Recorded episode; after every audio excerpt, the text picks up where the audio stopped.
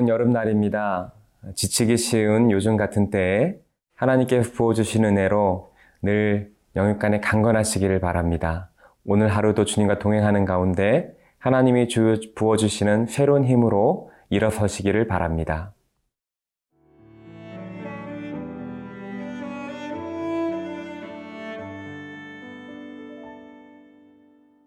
시편 114편 1절에서 8절 말씀입니다.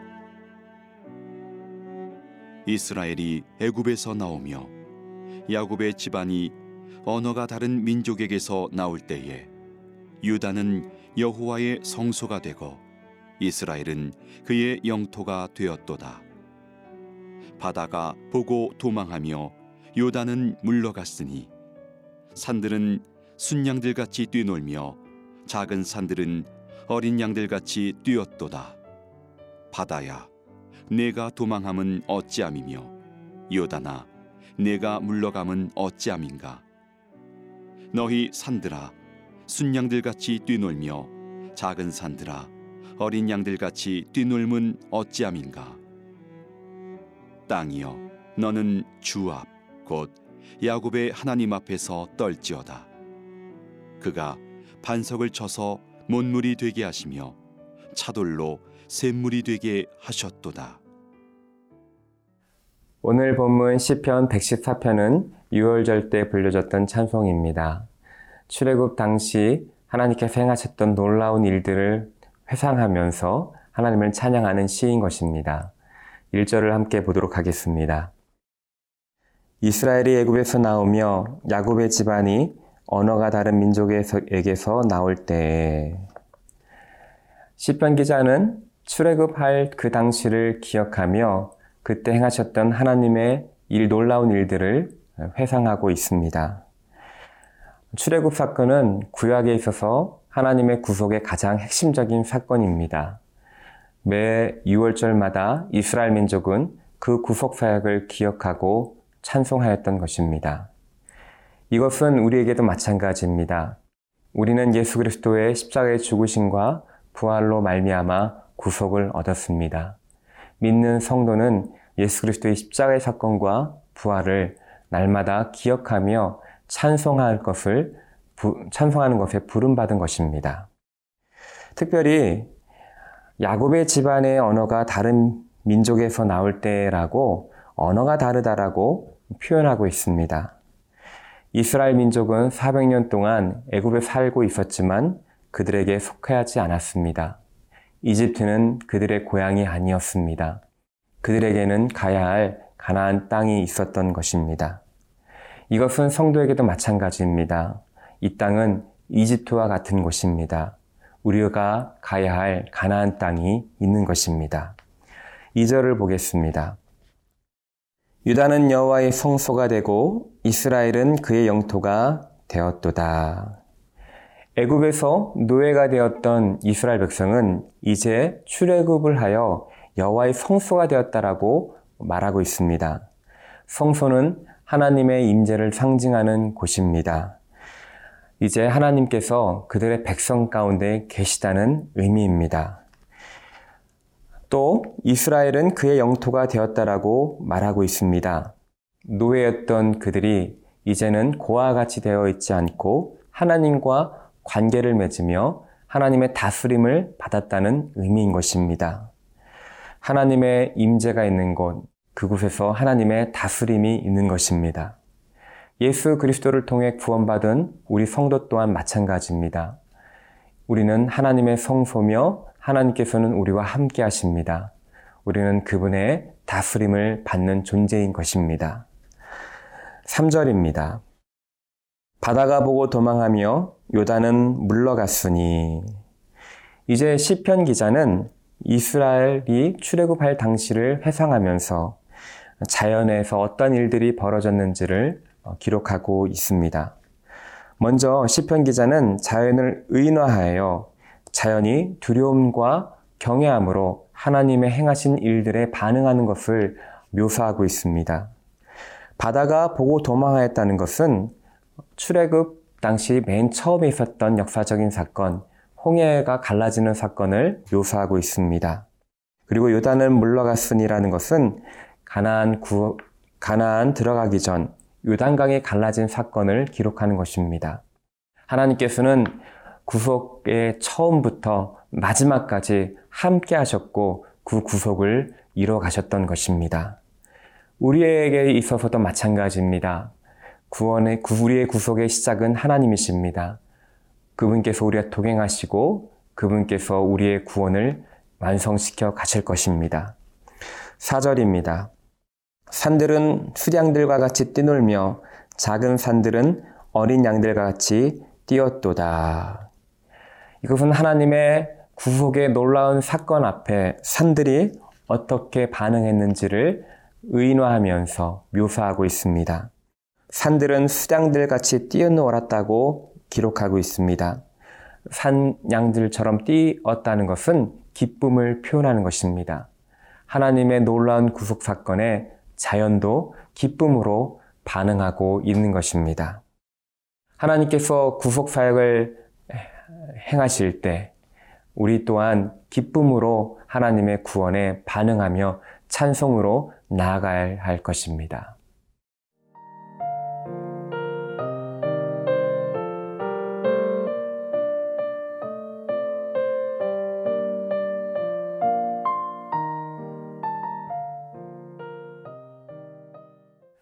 시편 기자는 이제 자연을 향하여 조롱하듯이 말합니다. 우리 5절 6절입니다.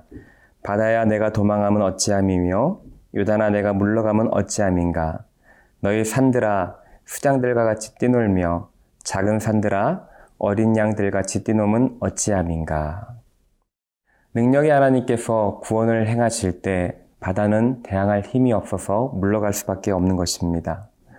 산들은 하나님의 그 구원의 역사에 반응할 수밖에 없는 것입니다. 무생물이고 능력이 큰 자연이 하나님의 임재를 깨닫고 그분의 뜻에 순종하며 그분의 구원에 반응했다면 연약한 인간은 하나님의 구속의 사건에 반응할 수밖에 없다는 것입니다. 하나님을 경외할 수밖에 없다는 것이죠. 산이 하나님의 구원에 뛰놀며 반응했다면 이성적이고 영적인 인간이 하나님의 구원에 기쁨으로 반응하는 것이 당연하다는 것입니다. 이렇게 시편 기자는 출애굽의 이야기를 어, 초자연적인 어, 것으로 의인화하며 설명함으로써 백성들이 보다 생생하게 그 사건을 체험하기를 소망했습니다. 그리고 그 체험을 통하여 여호와 하나님의 크심을 경험하고 하나님을 더 찬송하는데 나아가기를 바랬던 것입니다. 오늘 우리에게도 마찬가지입니다. 하나님께서 우리에게 베풀어 주셨던 그 구원을 생생하게 체험하고 기억하면 기억할수록 더 깊은 찬송으로 하나님을 높이는 곳으로 나아갈 것입니다. 7절입니다. 땅이여 너는 주 앞 곧 야곱의 하나님 앞에서 떨지어다. 시편 기자는 여호와 하나님의 능력의 임재 앞에 온 땅이 경의를 표할 것을 요구하고 있습니다. 주님의 임재 앞에 온 세계가 엎드려 경배해야 하는 것입니다. 바다가 물러가고 땅이 떨게 된 이유는 야곱의 하나님께서 그저 한 민족의 신이 아니라 온 만물을 다스리시는 능력의 하나님이시기 때문입니다. 이런 능력의 하나님은 어떤 분이십니까? 우리 8절을 보겠습니다. 그가 반석을 쳐서 못물이 되게 하시며 차돌로 샘물이 되게 하셨도다.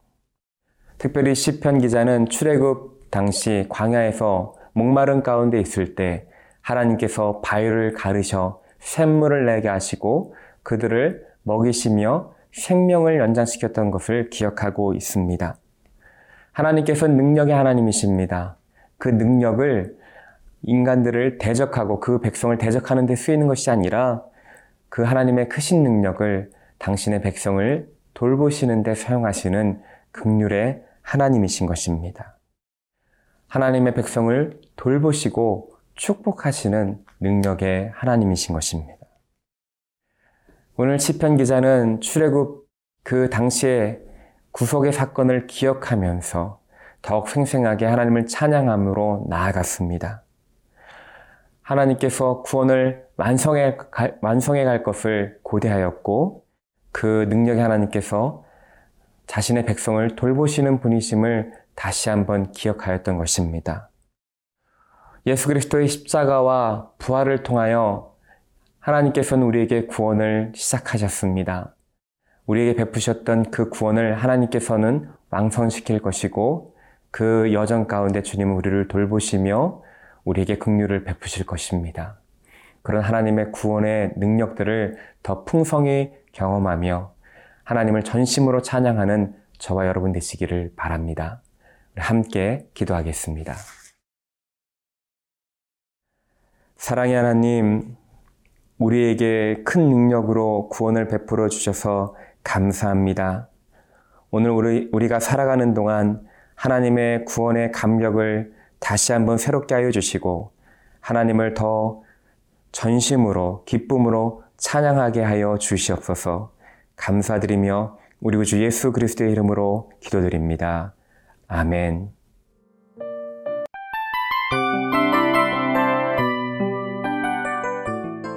이 프로그램은 청취자 여러분의 소중한 후원으로 제작됩니다.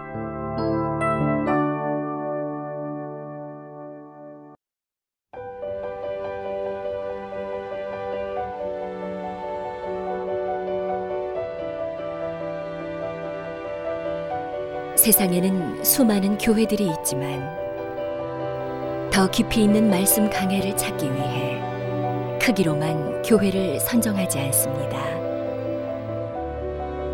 보다 좋은 영적 콘텐츠를 더 많이 나누기 위해 방송비를 받지 않습니다. 1년 365일 복음만 전하고 싶어서 우리는 광고를 하지 않습니다. 온누리의 복음을 땅끝까지 CGN TV와 함께 땅끝 선교사가 되주세요.